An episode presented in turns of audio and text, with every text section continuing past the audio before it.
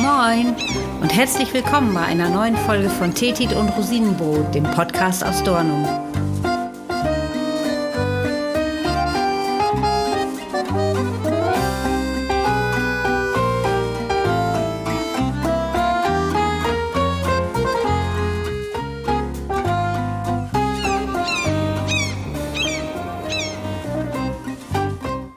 Er ist zäh, genügsam, praktisch, er mag unser norddeutsches Wetter und schmeckt erst dann so richtig gut, wenn es gefroren hat. Grünkohl ist unser beliebtestes Wintergemüse.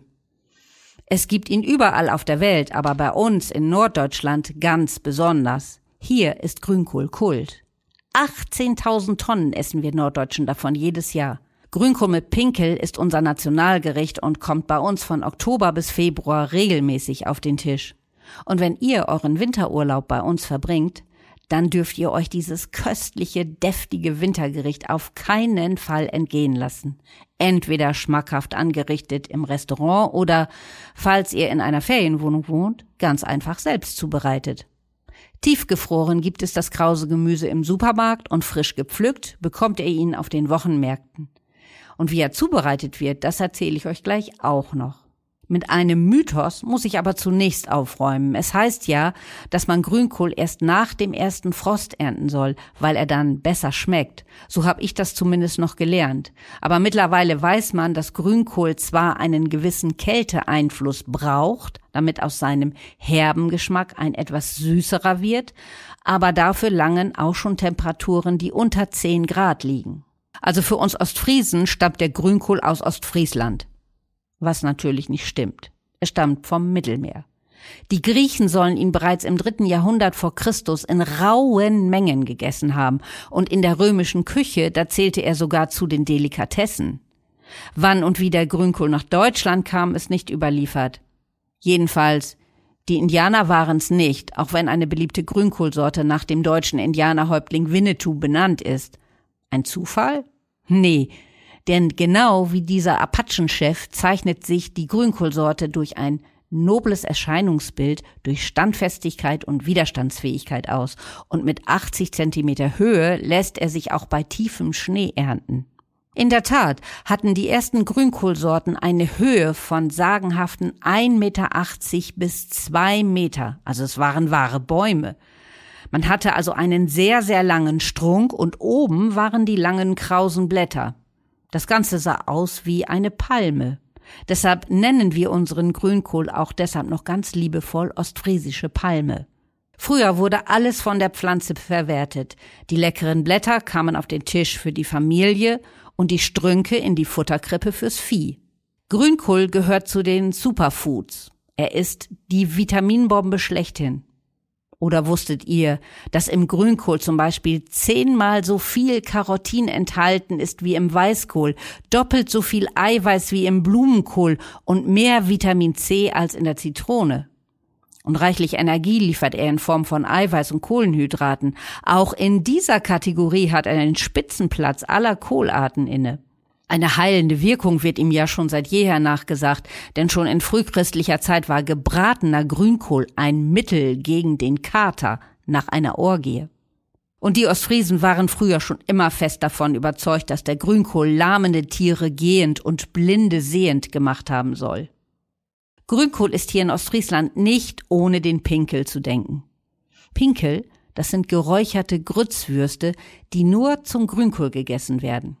Und es ist für uns völlig normal, beim Schlachter oder im Supermarkt an der Fleischtheke Pinkel zu verlangen. Denn die plattdeutsche Bezeichnung Pinkel, die steht für einen Schweine- oder Rindermastdarm, in den hat man früher die Wurstmasse gestopft. Und jeder Schlachter hat natürlich sein eigenes Pinkelrezept und schweigt über die Zusammensetzung der Zutaten und Gewürze. So viel ich in Erfahrung bringen konnte, kommen da unter anderem Würfelspeck, Gerstengrütze, Rindertalg, Schweineflomen, Zwiebeln, Salz, Pfeffer und andere Gewürze rein. Da sieht es mit den Zutaten für unser Grünkohlgericht schon einfacher aus.